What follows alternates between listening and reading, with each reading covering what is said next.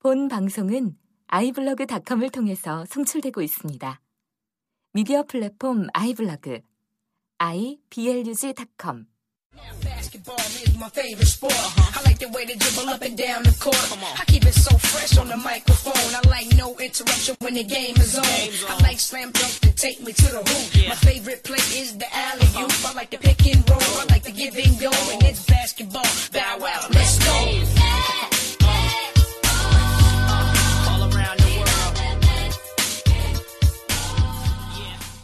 예, 안녕하십니까. 농구방송 클러치 턴오버의 부속 방송이자 NBA 팬들을 위한 방송 NBA 대담 여섯 번째 시- 시간이 시작되었습니다. 저는 삼성 팬, 휴스턴 팬, 째째용입니다. 오늘도 마이애미 팬 라르크 씨 모시고 방송 시작해 보겠습니다. 안녕하세요. 네, 안녕하세요.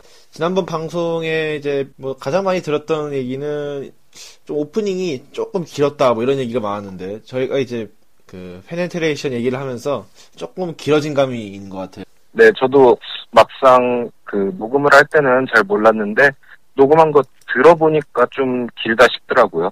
네.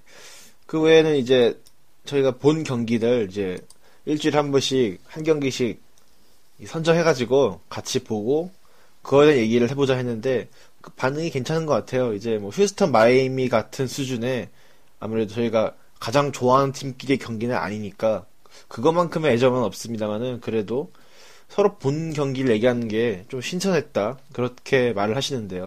네, 저도 그거 먹히는 거 보고 아 확실히 좀 음, 뭐랄까요, 좀 서로 소통한다는 느낌이 들까요?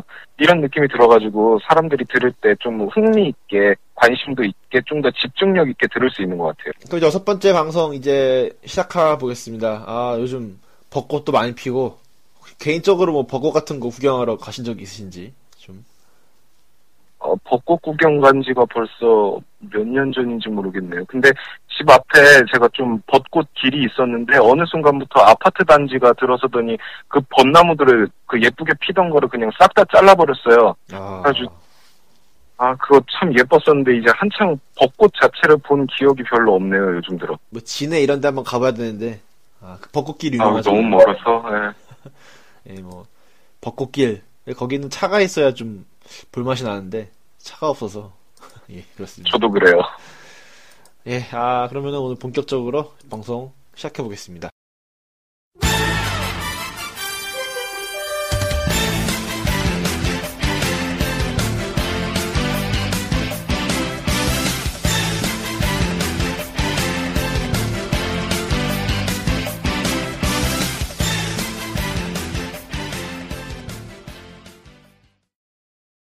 오늘의 본 주제는요. 오늘은 저희가 그 금주의 베스트 worst를 하지 않고 그냥 좀 묶어서 오늘은 본 주제로 그냥 올스타 브레이크 이후 즉 이제 후반기라고 하죠. 후반기에 잘한 선수들, 못한 선수들에 대한 얘기를 해보겠습니다. 뭐 이런 얘기를 하면서 뭐 후반기에 못한 팀, 잘한 팀도 가- 자연스럽게 얘기를 해보고 괜찮은 주제 같아요. 그렇죠?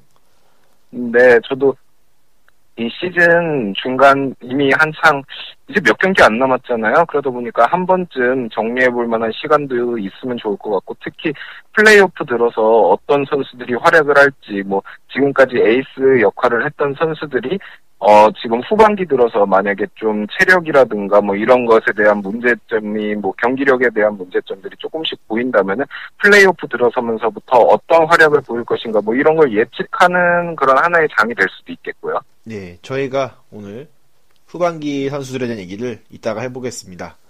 자, 그럼 오늘 이제 각 팀당 경기가 한 10경기도 안 남았어요. 이제 한 거의 8경기 정도 남았는데, 팀당.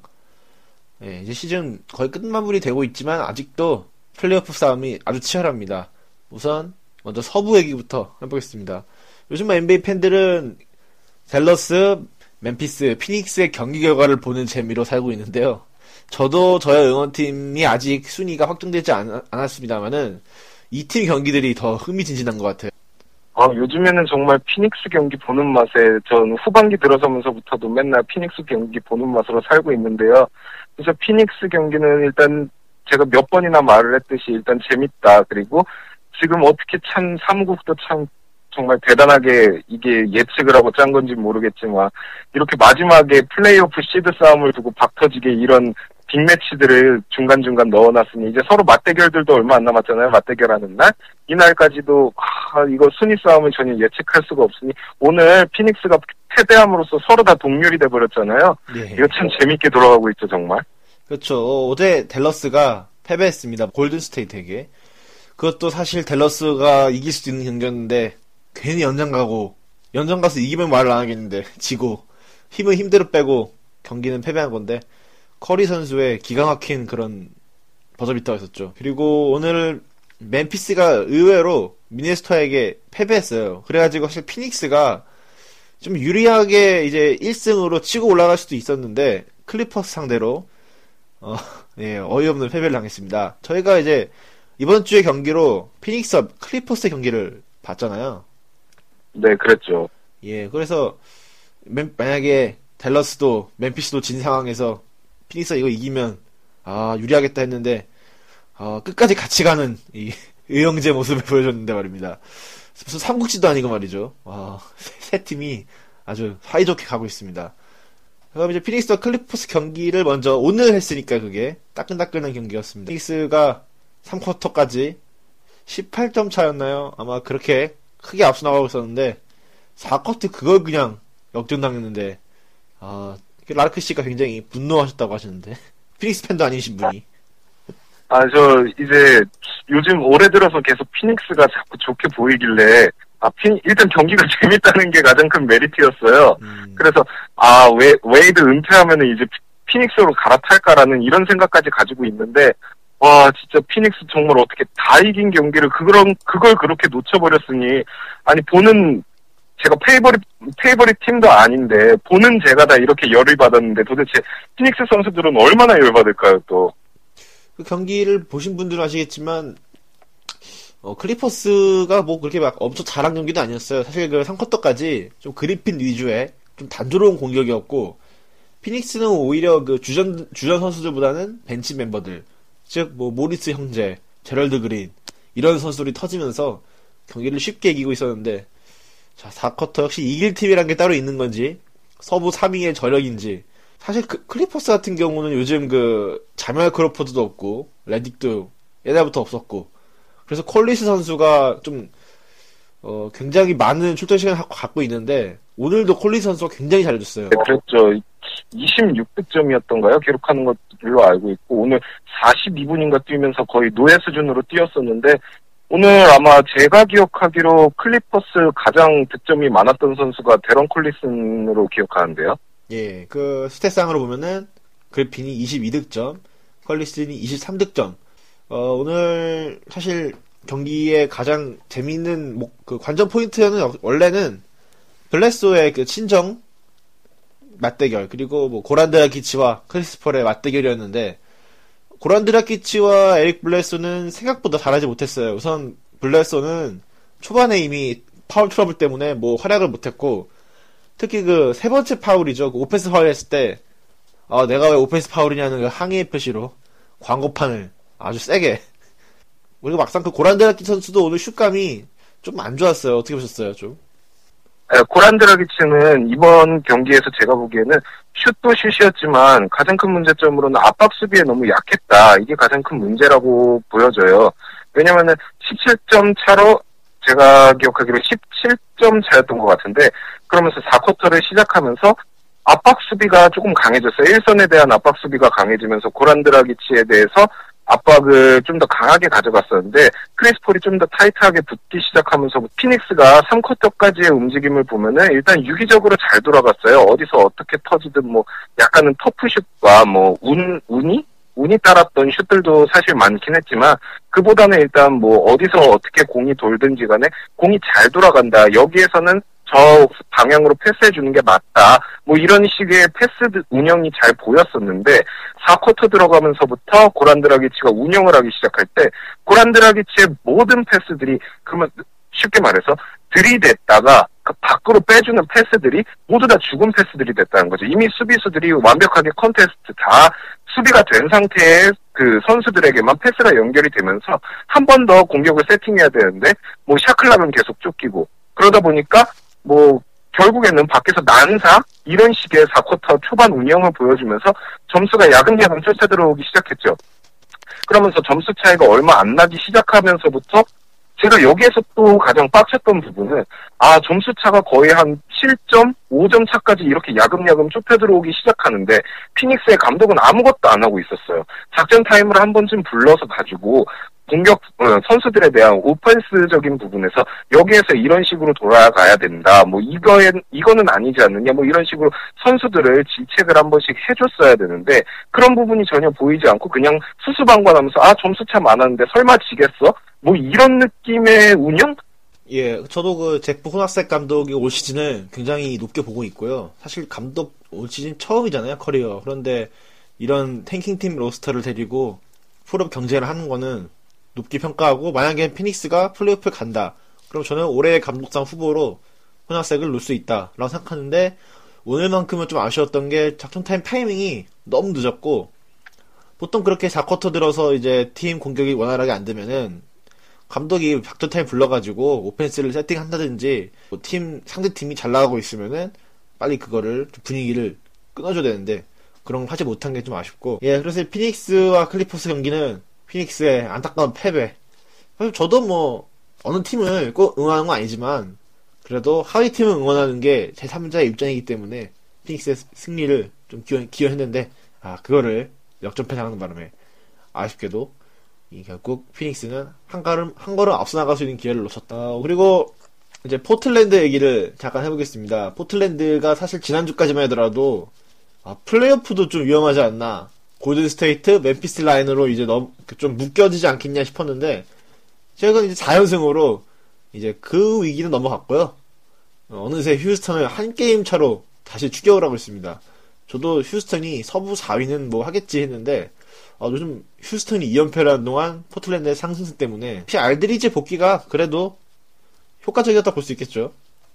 네, 물론이죠. 일단 릴라드와 알드리치의 원투 펀치가 정확하게 다시 돌아가기 시작하면 걔네 둘 합쳐보세요. 일단 기본적으로 40점 정도 깔고 가는 듀오인데 뭐 그 중에서 한 명이 복귀했다. 이거 엄청나게 이득이죠. 팀 입장에서는. 그렇죠. 뭐 알드리치 선수가 없을 때 뭐 도렐 라이트나 니콜라스 바텀 선수가 그 역할을 해줬습니다만은 원래 이 선수들은 4번 포지션이 아니기 때문에 아무래도 좀 힘들고 역시 알드리치 선수가 에이스로서 중심을 잡아줘야 포틀랜드가 살아날 수 있는데 예, 뭐 서부 4위까지 노리고 있습니다. 아, 굉장히 좀 위험한데 휴스턴이 최근 동부 원정 브루클린 경기 그리고 토론토 경기에서 2연패를 당했어요.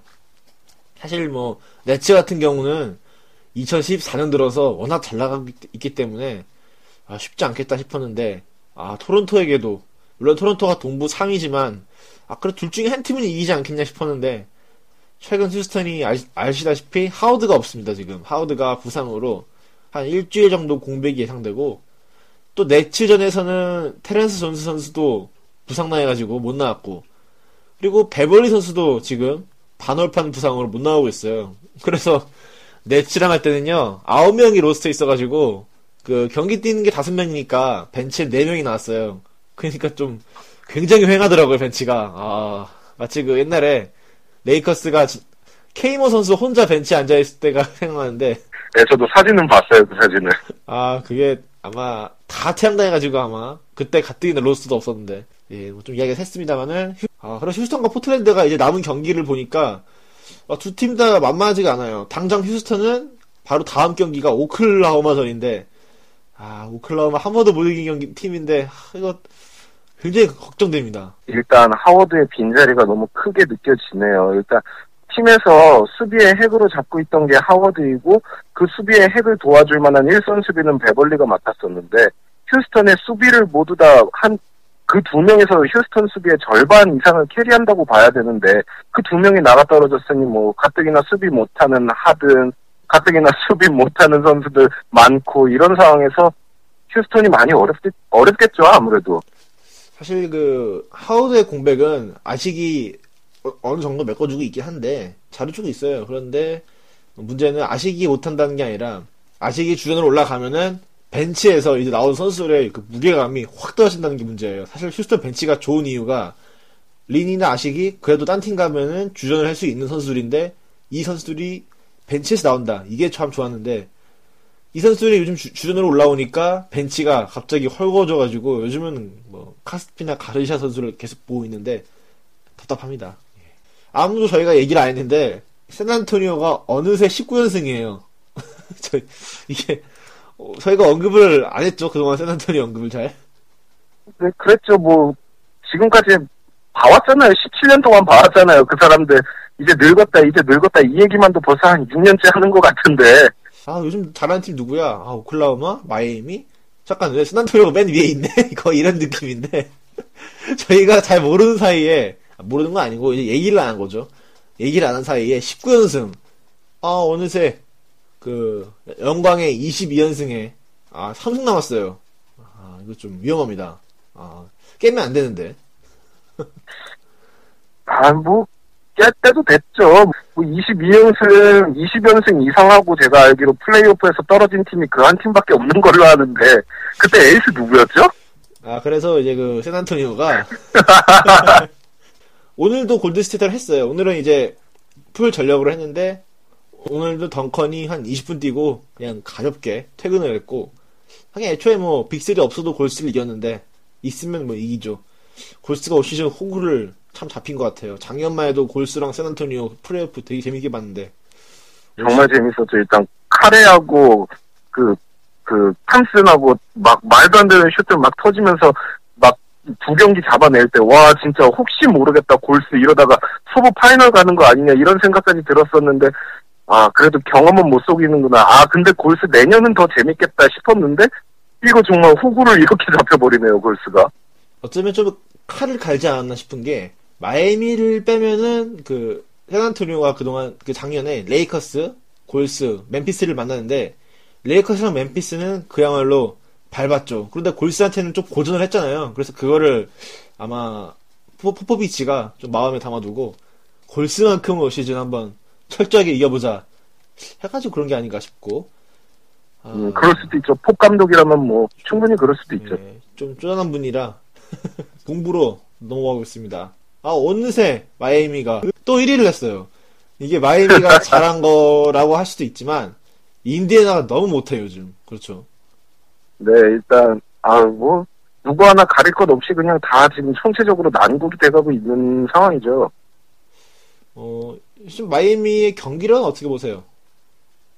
음, 요새 마이애미의 경기력이라 일단 4쿼터에 불안불안한 것만 빼면은 3쿼터까지는 괜찮아요. 네. 4쿼터까지만 경기한다고 하면은 마이애미는 아직까지 충분히 우승 후보권의 강팀이라고 보이는데 문제는 지금까지 계속 말하다시피 르브론의 4쿼터 문제겠죠, 아무래도. 오늘 그 토론토 경기 휴스턴과 경기에서도 제가 느낀 게 하든 선수 하든 선수가 back-to-back 원정 두 번째 경기에 4쿼터에서는 거의 안 보이더라고요 하든이 역시 힘들긴 힘들구나 느꼈는데 르브론은 올 시즌 유난히 좀 그런 게 심하다는 거죠 이제 저도 이제 이쯤 되니까 이게 체력 문제인지 아닌지조차도 헷갈리게 되는데 아마 체력 문제가 아예 없지는 않겠죠. 하지만 이게 그 4쿼터 부진을 덮을 수 있을 만한 정도의 이유일까 하면서 생각해 보면 또 그건 아니란 말이죠.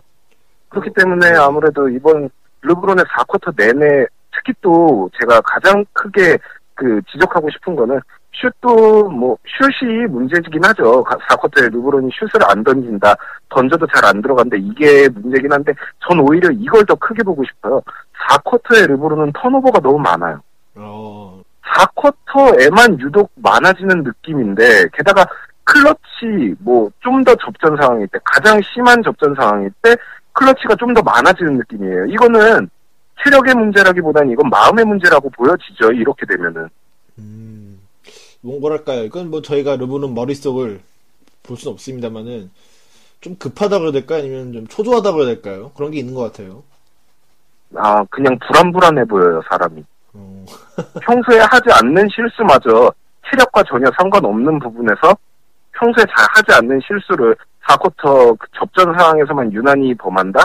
이거는 심리적인 문제겠죠. 체력 문제라기보다. 어, 일단 그래도 동부 1위를 하고 있으니까 저는 사실 마이애미가 동부 1위를 일찌감치 포기하고 그냥 르브론을 쉬게 해주는 게 어떻겠냐 싶었는데 또 이렇게 1위를 하니까 이제 못 그러겠네요 이제 더 이상은 또 막상 해보고 나니까 이게 사실 마이애미가 잘한다고 보기에도 뭐하고 그냥 인디애나가 엄청 못하다 보니까 마이애미가 어부지리를 취하게 된 건데 뭐 기왕 준 이득 기왕 손에 넣었으니 아무래도 그냥 굳이 손에 들어온 거 놔주기는 또 아깝잖아요. 일단 1위 수성을 위해서 노력을 해야 될 텐데 와 르브론이라 르브론이 가장 큰 문제겠네요. 가장 큰 변수고 음, 에이스 모드가 다시 돌아온다면은 1위 수성에 어렵지 않다고 보는데 이게 르브론의 4쿼터는 워낙에 문제다 보니 정말 저로서도 고민이 많네요 지금.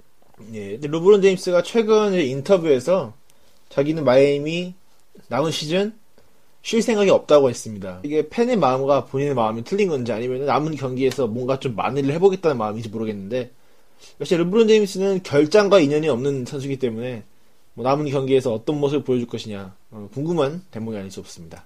네. 마지막으로 동부 8위 어, 저희가 좀 전문가는 아니지만 저희가 예상을 한 게 좀 민망할 정도로 유용니스가 8위를 지금 드디어 아, 승률에서 약간의 차이로 애틀란타를 밀어내고 등극했습니다. 저희가 민망할 정도인데 저희 뉴욕 닉스는 완전하게 포기했다고 봤거든요. 그렇죠. 이제 애틀란타가 내려올 거라고 생각 안 했죠, 저희는. 예, 애틀란타의 하락 하락세가 이렇게 길어질 물론 호포드가 없다는 거는 팀의 에이스인데 없다는 거는 가장 큰 문제긴 하겠지만 그렇다고 이렇게 아마레가 또 살아나면서 뉴욕이 상승세로 이렇게 돌아서게 될 줄도 사실 예상 못했죠. 내가 멜로 같은 경우에 지금까지 제 기억으로 아마 데뷔 이후 플레이오프 무대에서 한 번도 떨어진 적이 없는 선수로 알고 있는데 사실 지금 플레이오프에서 지금 FA 계약도 얼마 안 남았잖아요, 새로. 예. 그런 멜로인데 새로운 계약을 얼마 뭐 얼마 나, 남기지 않은 이 상황에서 플레이오프를 한 번도 떨어지지 않았던 선수가 11년 동안 플레이오프를 한 번도 떨어지지 않은 선수가 플레이오프 위기에 처해 있다? 그러면 에이스 모드가 다시 살아나겠죠. 그런 와, 그런 모습을 지금도 보여주고 있고요.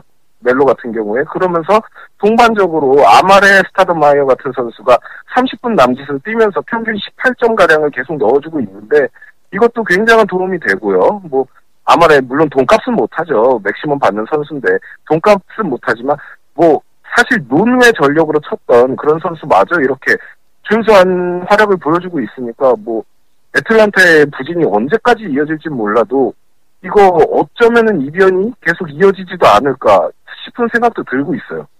뭐 NBA 팬들 입장에서는 솔직히 애틀란타보다는 뉴욕이 올라가는 게 재미는 있는 게 애틀란타에는 팬들의 이목을 끌만한 선수가 없고 뉴욕은 그래도 카멜로가 있으니까 만약에 지금 순위로면은 마이애미와 뉴욕이 만납니다.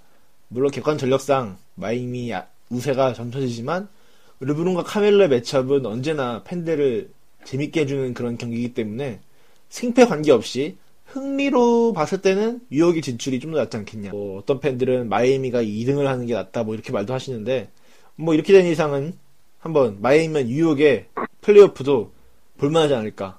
물론 아직 경기 수가 남았기 때문에 확답은 할 수 없겠습니다. 왜냐면 저희가 또 틀릴 것 같아요. 이렇게 말했다가. 진짜 저희 뭐 확답을 해서는 안 될 것 같아요. 이렇게 완벽하게 틀릴 거라고는 예상도 못했으니까 정말. 물론 재미는 있어요. 보는 재미는 있는데 이거를 예상하고 예측하고 방송을 해야 되는 저희 입장에서 좀 난감한 면도 있죠. 아 그래도 마이애미 팬은 편하잖아요. 어차피 동부 1, 2위인데 안 편해요? 뭐 그건 그렇죠. 아 저는 힘들어요. 아 휴스턴 자, 자, 자, 잘못하면 5위로 내려가요. 4위, 5위가 얼마나 중요한데. 제가 그래가지고 오늘 마이애미 팬들만 계속 하다 보니까 home advantage라는 뭐 이런 개념조차도 그냥 잊고 살았었는데 언제나 home advantage가 있었던 팀이니까 그 자체를 네. 까먹고 있었는데 아니 무슨 4, 5위가 뭐가 중요하냐고 이런 망언을 하셔가지고 아, 얼마나 중요한데. 아 홈에서 먼저 하는 게 home advantage 그런 거 있는지도 모르고 살았네. 아니 옛날 생각 못 하시네. 마이애미가 언제부터 그렇게 잘 나갔어요. 그때 언제야. 웨이드 one-man team 시절을 기억하란 말이죠. 그때는 home advantage 없던 걸로 기억하는데. 없었어요 그때 웨이드 PER 30 찍으면서 그 득, 득점을 했던 시즌에 그때 겨우겨우 올라와가지고 보스턴한테 개발리고 내려왔죠 바로. 그렇습니다. 그때 생각을 하시길 바라겠습니다. 예. 네.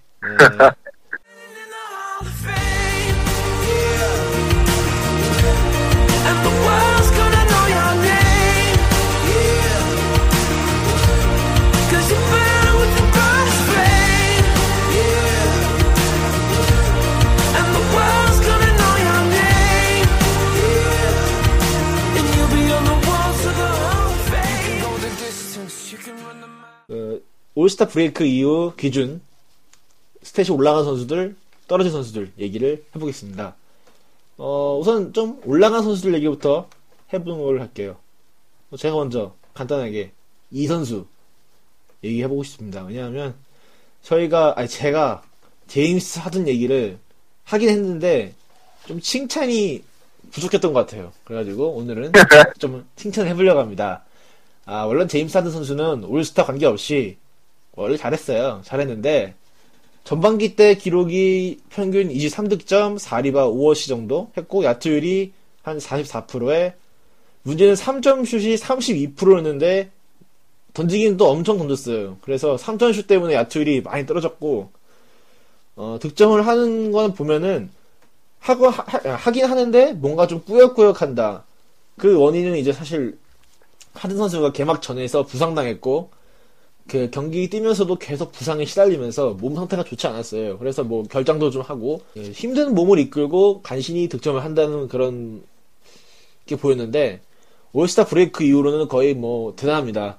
27득점, 4리바운드, 7어시스트, 야투율은 49%, 3점 슛은 경기당 3개를 넣으면서 43%.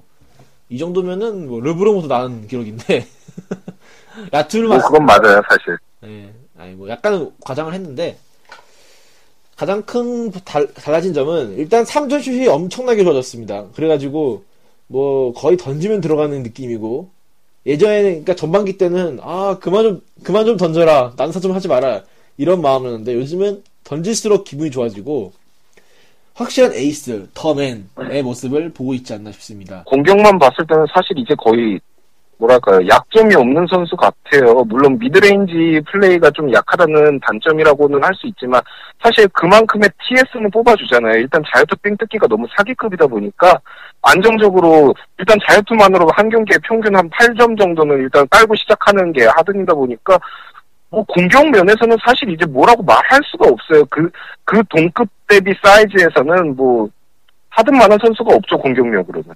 아, middle도 요즘 좋아졌어요. 사실 middle이 약점이긴 한데 약점이라기보다는 잘 안 던져요 하든 선수가 이게 휴스턴의 팀 컨셉이기도 하고 본인이 또 자신감이 3점보다는 없으니까 그런 건데 요즘은 middle range가 한 리그 평균급은 성장하지 않았나 싶습니다.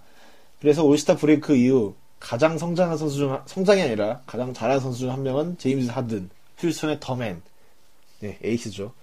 아 사실 휴스턴 팬을 하면서 이제 그분이 에이스를 한 이후로 에이스가 없었어요. 그래가지고 아 좀 나도 에이스를 다시 한번 보고 싶다 했는데 그분 이후로 아, 또 한 번의 The Man을 보고 있지 않나 아, 기분이 매우 좋습니다. 예, 그럼 뭐 라르크 씨가 뽑은 선수 잘한 선수 누가 있을까요? 아, 전 사실 엄청 많이 뽑았어요. 잘한 선수들은 눈에 엄청 많이 들어오더라고요. 근데 뭐 당연히 한 명만 꼽으라면은 좀 아쉬워가지고 여러 명을 뽑긴 했는데 그래도 군계 일학으로 돋보이는 건 아무래도 듀란트더라고요. 아, 듀란트. 듀란트는 뭐 근데 원래 잘하는 선수 아니에요? 원래 잘하는 선수인데 제가 그래가지고 듀란트 요즘에도 참 미쳐 날뛰고 있기 때문에 듀란트의 stat을 한번 살펴봤어요. 그랬더니 올스타 전반기, 올스타 이전, 올스타 이전의 stat이 이래요. 평균 득점은 31.5점씩 넣어줬고요. 아 이것만 해도 대단하죠 이미. 그리고 야투율은 뭐 물론 사기답게 듀란트 사이즈에 맞는 걸맞는 51.5%, 3점 또한 41%를 넣어주면서 리바운드를 7.6개씩 잡아가고 어시스트를 5.5개씩 했던 일단 여기 이 stat 올스타 이전 stat만 해도 사실 사기급 중에서도 사기예요. 그렇죠. 이것만 해도 이미 충분히 사기인데 올스타 이후에 올스타 이후에 듀란트의 성적은 더 미쳐 날뛰고 있어요 지금. 듀란트가 올스타 이후의 기록이 평균 득점이 무려 34.3점, 어, 34.3점. 그리고 3점 슛 성공률은 올스타 이전보다 0.8%가 더 올라간 42%에 육박하고 있고요. 음, 야투율 또한 51%를 찍고 있었는데 이미 야투율 또한 0.5%가 더 올라가서 51.5%를 찍고 있단 말이죠. 그러면서 어시스트가 또 늘어났어요. 득점을 예. 3점씩 더 넣게 됐는데 어시스트를 5.5개 하던 어시스트를 6.1개로 늘려놨어요 지금. 뭐 와, 이할 말이 정도의 없네요, 할 stat을. 찍으면서, 네. 이 정도의 stat을 찍고 있으면서 턴오버는 줄어들었어요. 이거는 정말 말도 안 되는 기록인 거죠, 정말. 아, 이거 NBA 2K 하는 건가요? 혹시? 그래가지고 제가 듀란트는 정말 군계 일학이다. 제가 뽑은 선수들 상당히 많거든요. 뭐 알제퍼슨 같은 경우에도 올스타 전반기보다 후반기 엄청 잘하고 뭐 조아킴 노아 같은 선수는 정말 말도 안 되는 스탯을 찍고 있어요. 조아킴 노아 같은 선수도 그러면서 여러 명을 뽑긴 했는데 그 중에서 하나만 뽑아봐라. 그럼 당연히 군계 일학으로 듀란트입니다. 지금 어떻게 올스타전이 끝난 다음에 이 후반기의 모습이 더 경이로울 수가 있는 건지 전 진짜 사실 놀라워요. 1, 1월에 그 러셀 웨스트브룩이 없으면서 체력의 부담이 많이 갈 거다. 후반기 들어서 체력이 많이 후달리지 않겠느냐라는 의심을 했던 게 저인데 뭐 두란트 선수의 scoring 능력은 뭐 역대급으로 봐도 무방하고 뭐 꾸준하게 이 정도 기록을 유지한다면은 이제 조던가 글쎄 뭐 다- 대등은 좀 이르겠습니다만은 그래도 명함은 내릴 수 있지 않을까 싶네요. 네. 한번 한번 비벼볼 만한 비벼볼 만한 그런 뭐랄까요 자격은 얻지 않았나 이 정도면 저 이렇게 생각해요 지금. 네. 자, 그리고 이제 그 외에 잘한 선수들 사실 저도 많이 뽑아왔는데 뭐 알제퍼스는 언급했으니까 알제퍼스는 그 전반기보다 후반기에서 평균 4득점 올라갔고요. 예, 타이릭 에반스 선수가 그 에릭 고든이 없고 주루 할리데이가 없었고 그러면서 그 팀의 포인트 가드를 맡으면서 전반기 때는 12득점 4리바 4어시를 찍었는데 후반기에는 16득점 5리바 6어시 부쩍 상승한 기록을 찍고 있습니다. 특히 이제 네 역시 예. 네 확실히 타이릭 에반스는 포인트 가드가 맞는 옷인 것 같아요 정말. 손에다가 예. 공을 쥐어줬을 때 포인트 가드 role로 손에다가 공을 쥐어줬을 때 진가가 살아나는 선수라고 생각하기 때문에 전 타이릭 에반스에 대한 타이릭 에반스를 좀 더 확실하게 키웠으면 하는 마음이 있긴 있어요. 좀 아쉬운 선수라고 봐요. 그쵸. 신인, 신인 때 20득점 5리바 5어시 찍은 선수가 이렇게 존재감이 없기도 어려운데. 그렇죠. 뭐 주루 할리데이 선수가 없으니까 지금 이러고 있는 건데, 만약에 이제 내년에 돌아온다, 이러면은 포가 문제가 다시 생길 텐데, 그게 좀 앞으로 뉴올리언스의 고민이지 않을까 싶습니다. 그리고 토비아스 해리스 선수, 올랜도의 토비아스 해리스 선수가 어, 13득점 7리바 찍고 있었는데, 올스타 브레이크 끝나고 글렌 데이비스 선수가 이제 클리퍼스로 이적을 이적이 아니죠. 방출되고 영입을 하면서 그 자리를 메꿔주면서 출전 시간은 큰 변동이 없습니다만 role이 늘어나면서 17득점 6리바 그리고 야투율이 9% 상승했습니다. 그러면서 이제 확실한 올랜도의 주전 4번 포, 파워포워드로 성장을 했고 그리고 마지막으로 아마레 스타더마이어 선수가 있죠. 아, 이 선수는 사실 그 전반기 때는 10득점 4리바를 찍었지만 거의 경기에 안 나왔어요. 그래서 뭐 정말 논외 전력 아까 얘기했듯이 그랬는데 요즘 후반기에는 14득점 5리바운드 그리고 3월만 봤을 때는 16득점에 6리바운드로 돈값은 아니지만 그래도 괜찮은 2옵션으로서 활약은 해주고 있지 않나 싶어요. 그렇죠? 네, 물론 출장 시간 관리를 철저하게 해주기 때문에 워낙에 병이 많다 보니까 유리 몸이니까 어쩔 수가 없긴 한데 일단 나온 나온 상황에서는 경기에 코트에 아마레가 있을 때는 존재감을 확실히 보여주고 있죠. 골 밑에서 우겨넣는 모습 하나만큼은 역대급으로 평가받던 선수이니까 공격력 하나만큼은 정말 파워포워드 포지션에서 아마레보다 나은 선수라고 뽑을 만한 선수가 그리 많지가 않은데 지금 그 모습을 약간씩은 보여주고 있는 것 같아요, 다시. 예, 그 몸으로 그 힘든 몸으로 득점은 어떻게 해주는 거 보니까 야 득점력 하나는 아 죽지 않았구나 싶습니다. 저 같은 경우는 일단 아까 말했듯이 듀란트 노아 알제퍼슨 같은 경우에는 뭐 얘기를 했으니까 넘어간다고 하면은 현재 상승세인 팀에서 여러 가지로 몇 개 뽑아봤어요. 일단 상승세라고 한다면은 뭐 동부에서는 브루클린이 있겠고 서부에서는 당연히 샌안토니오가 있겠죠. 그러다 보니까 샌안토니오의 기록을 먼저 보게 됐는데 샌안토니오 기록에는 사실 이렇다 할 만한 게 없어요. 빅3 같은 경우에도 올스타 이전 이후 큰 변동 없고요. 뭐 소소하게 약간씩은 변동이 있긴 하지만 뭐 그렇다 뭐 출전 시간이 늘어난 선수도 없고 기록도 사실 별 차이가 없어요. 근데 이렇게까지 후반 후반기에 연승을 탈 수 있었던 이유가 뭘까? 누군가 하나쯤은 특별할 텐데 하면서 보다 보니까 카와이 레너드가 약간 눈에 띄더라고요. 음, 카와이 레너드 같은 경우에는 사실 기록만 보면은 stat만 보면 사실 별건 없어요. 올스타 이전에는 11.6점씩 득점했지만 지금 올스타 후반기에는 14점 정도씩 넣어주고 있거든요. 그렇기 때문에 한 2.5점 정도 늘어났는데 뭐뭐 득점 이 정도 늘어난 거 가지고는 연승을 평가할 수가 없겠죠? 눈에 띄는 점은 block이 카와이 레너드는 그 올스타 이전에 평균 0.5개씩 찍어주던 선수였어요. 예. 근데 올스타 브레이크 이후에 무려 한 개가 늘어나서 지금 1.5개씩 찍어주고 있단 말이죠.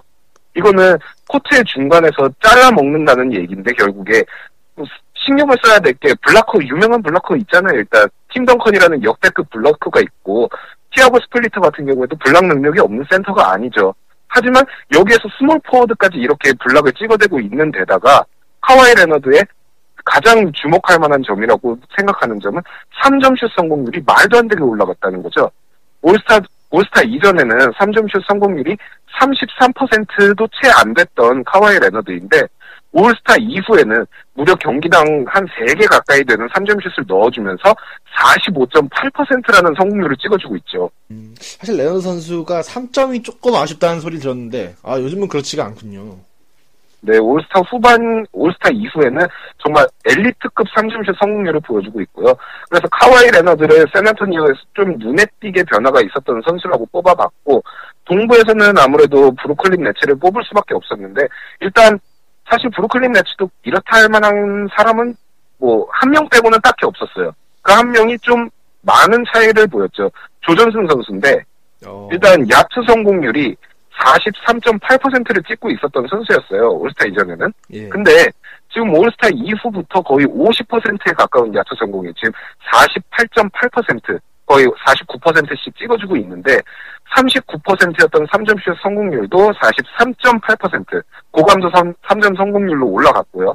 이렇게 슛 성공률이 높아지다 보니까 자연스레 평균 득점도 15점 정도 찍어주던 선수가 지금 17.4점을 찍어주면서 아 이제 확실히 브루클린 네츠에서 maximum 주고 영입할 만한 선수다. 이 클래스를 확실히 다시 보여주고 있어요. 자 그럼 잘한 선수들은 이 정도로 정리할까요? 네, 네 그죠 뭐. 예. 그럼 오늘의 마지막 순서로 올스타 브레이크 이후 stat이 떨어진 선수들 얘기를 해보겠습니다. 뭐 사실 이 얘기하면서 가장 생각나는 선수 두 명인데 폴 조지와 그렇죠. 르브론 제임스 선수인데 어 르브론 제임스 선수는 제가 보니까 stat이 안 떨어졌어요. 네. 사실 stat으로만 보면은 이게 안 떨어졌다는 거죠. 그렇기 때문에 stat으로 경기를 평가하면 안 된다는 가장 큰 지표가 되는 것 같은데 르브론 사실 3, 쿼터까지 stat 세탁 잘해요.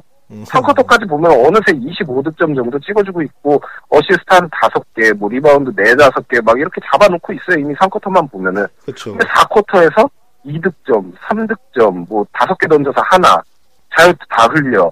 그리고 clutch turnover. 이거 많이 보여주고 있거든요. 이러다 보니까 3쿼터까지 stat 벌어놓고 4쿼터에 깎아먹는 격인데 이거 stat만 보면은 경기 잘한 것 같아 보여요. 아, 르브론 여전히 꾸준히 잘하네. 역시 2인, 현, 올 시즌만 보면은 듀란트에 밀렸지만, 그래도 NBA 2인자답네. 이 소리 나올 것 같은데, 실제 경기에서는 아니라는 거죠. 르브론 제임스 선수는 일단은 뭐 못한 선수니까 stat으로 평가하기는 어렵지만 저희가 일단 못한 선수로 분류를 했고요. 폴 조지 선수 아 이거 참 할 말이 많죠. 할 말 많죠. 일단 후반기 야투 성공률을 빼놓을 수가 없는데, 제가 아까 지나가는 말로 한 번 말했지만, 지금 후반기 성적에, 후반기의 야투 성공률을 보면, 그 슛 못한다고 슛 고자라고 진짜 슛 없는 선수, 이거 말도 안 된다. NBA 수준에서 써먹을 수가 없는 쓰레기 수준이다라는 욕까지 듣고 있는 리키 루비오보다 낮은 야투 성공률을 보여주고 있어요. 2m 6cm나 되는 선수가 어떻게 이렇게까지 말도 안 되는 야투 성공률을 보여주고 있는 건지 참 아쉬울 따름이죠. 어 일단 뭐 stat이 많이 떨- 스탯도 많이 떨어졌고요. 야투율이 38%대고 그리고 21득점 이상의 득점을 해준 선수가 현재 지금 후반기 17득점 정도를 해주고 있는데 뭐 인디애나의 후반기 하락세의 원인이 여러 가지가 있지만 역시 폴 조지의 부진이 가장 크지 않을까 싶어요. 네, 폴 조지의 부진이 가장 크고 마이애미만 만나면 무섭지만 마이애미 아닌 팀을 만났을 때는 그냥 커다란 덩어리가 버- 되어버리는 로이 히버트의 문제도 있겠죠. 네, 그렇죠. 히버트 선수도 사실 원래 히버트는 뭐 득점은 전반기 때도 뭐 그렇게 좋은 선수는 아니지만 후반기에서는 현재 지금 9.9득점에 리바운드는 한 4, 5개 정도 갖고 있고 이거는 정말 키값에 못한다고 볼 수밖에 없습니다. 그렇죠. 바르냐니 수준인 게 이게 바르냐니가 평균적으로 리바운드 한 5.5개 잡았던 시즌에 무슨 얘기 나왔습니까? 7 foot이나 되는 선수가 말도 안 돼. 뭐 리바운드가 르브론보다 낮, 낮다. 뭐 말도 안 되는 성적이다. 이거는 키값을 너무 못한다. 뭐 골밑에 있을 유- 생각이 없어 보인다. 몸싸움이 몸싸움을 전혀 할 생각이 없다. 이러면서 엄청나게 욕 먹었잖아요. 하지만 로이 히버트 보세요. 바르냐니보다 훨씬 크단 말이죠. 바르냐니보다 무려 5cm나 큰 선수인데 사실 물론 리바운드라는 stat 자체가 조금은 맹점이 약간은 있어요. 박스아웃을 열심히 하는 선수 같은 경우에는 손해를 좀 볼 수밖에 없죠. 그런 면에서 로이 히버트라는 선수는 사실 박스아웃은 굉장히 잘해주는 선수이긴 해요. 그건 아는데 해도 해도 2m 18cm의 선수가 다섯 개도 못 잡는 리바운드? 이거는 한 경기에 다섯 개도 못 잡는 그런 경기들이 많다. 이거는 말도 안 되는 거죠. 예, 그렇죠. 뭐, 뭐 말씀해 주셨다시피 사실 야, 야오밍 선수도 키에 비해서 리바운드가 좀 약한 선수예요. 그렇지만 그래도 히버트는 좀 너무하고 변명의 여지가 없죠. 또 한 명을 얘기한다면은 에반 터너 선수가 생각보다 인디애나에 녹아들지 못하고 있는데 물론 에반 터너는 stat 하락이 당연한 거죠. 뭐 필라델피아에서 에이스 놀이 하다가 인디애나 오니까 stat이 엄청나게 떨어졌는데 에, stat이 문제가 아니라 사실은 도움이 안 되고 있다는 게 문제예요. 뭐 에반 터너 선수의 stat은 결국은 뻥튀기다. 인디애나에서 도움이 전혀 안 된다로 보시는 아, 하는 사람들이 많은데 어, 동의를 하시던데요. 음, 네, 물론이죠. 일단 색, 인디애나 색깔하고 너무 안 맞는 선수였죠. 애초에.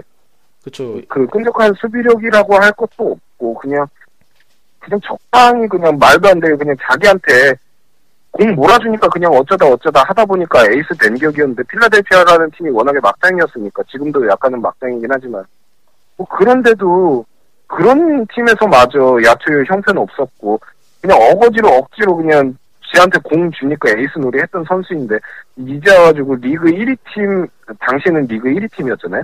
리그 1위 팀이었던 인디애나에 녹아든다? 그것도 색깔 있는 팀인데, 수비라는 색깔이 있는 팀인데, 녹아들라고 하면은 당연히 될 리가 없죠. 예, 뭐 사실 에반 터너 기록은 필라델, 필라델 피아가 굉장히 템포를 올렸어요. 그때 성적과 관계없이 공격 빨리빨리 하고 수비 대충 하고 이러면서 이제 공격 기회를 많이 얻으니까 그만큼 스탯이 올라간 건데 그 허상이 드러나고 있지 않나 싶습니다. 예. 아, 뭐 라르크 씨가 뭐 그, 그 외에 못한 선수들이 있나, 있다고 보시는지요? 아, 사실 제가 뽑은 선수들은 몇몇 있어요. 근데 좀 눈에 띈다기보다는 그냥 소소하게 체력이라든가 뭐 그뭐 카일리 어빈 같은 경우가 그런데 뭐 사- 음, 막상 막 떨어졌다고 하기도 좀 모한 수준이고 이렇다 저렇다 하게 뭐 팀의 에이스격인 선수가 뭐 지금 팀의 하락세를 이끄는 뭐 이런 경우가 별로 보이지는 않아요. 그렇기 때문에 사실 르브론하고 프로저지만 열심히 까면 될 것 같아요. 지금 뭐 이렇다 하게 아 얘 못한다 하면서 깔만한 선수가 딱히 안 보여요 지금. 예. 그럼 르브론은 저희가 매회 얘기를 했으니까 폴 조지 얘기만 좀 더 하면서 마무리를 하도록 하죠.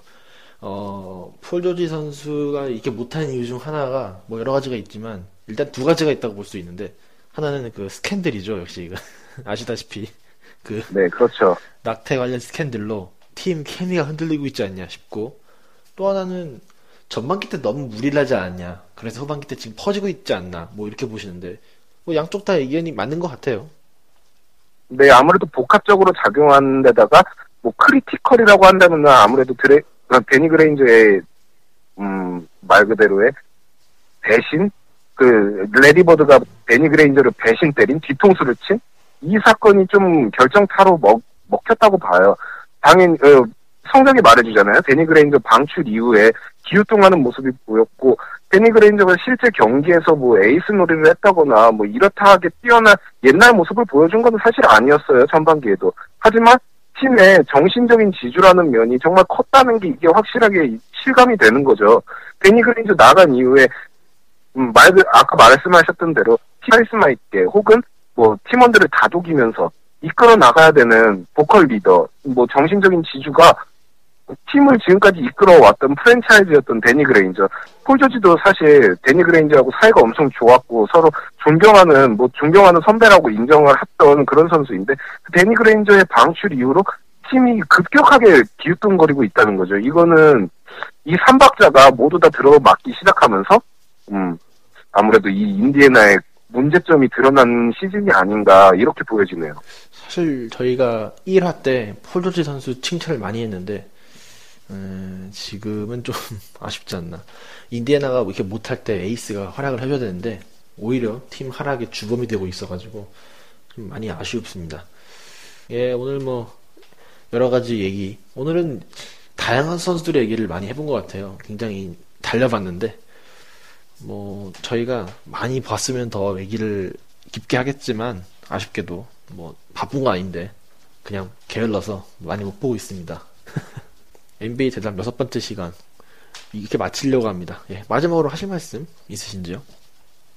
음, 일단은 마이애미 하락세가 하락세라고 하자니 동부 1이긴 하지만 마이애미 이 경기력 하락이 조금은 불안불안한 시즌인데 마이애미가 플레이오프 들어서 제 정신 차리고 다시 한 번 더 작년 재작년 같은 강한 모습 다시 보여줬으면 하는 바람이고요.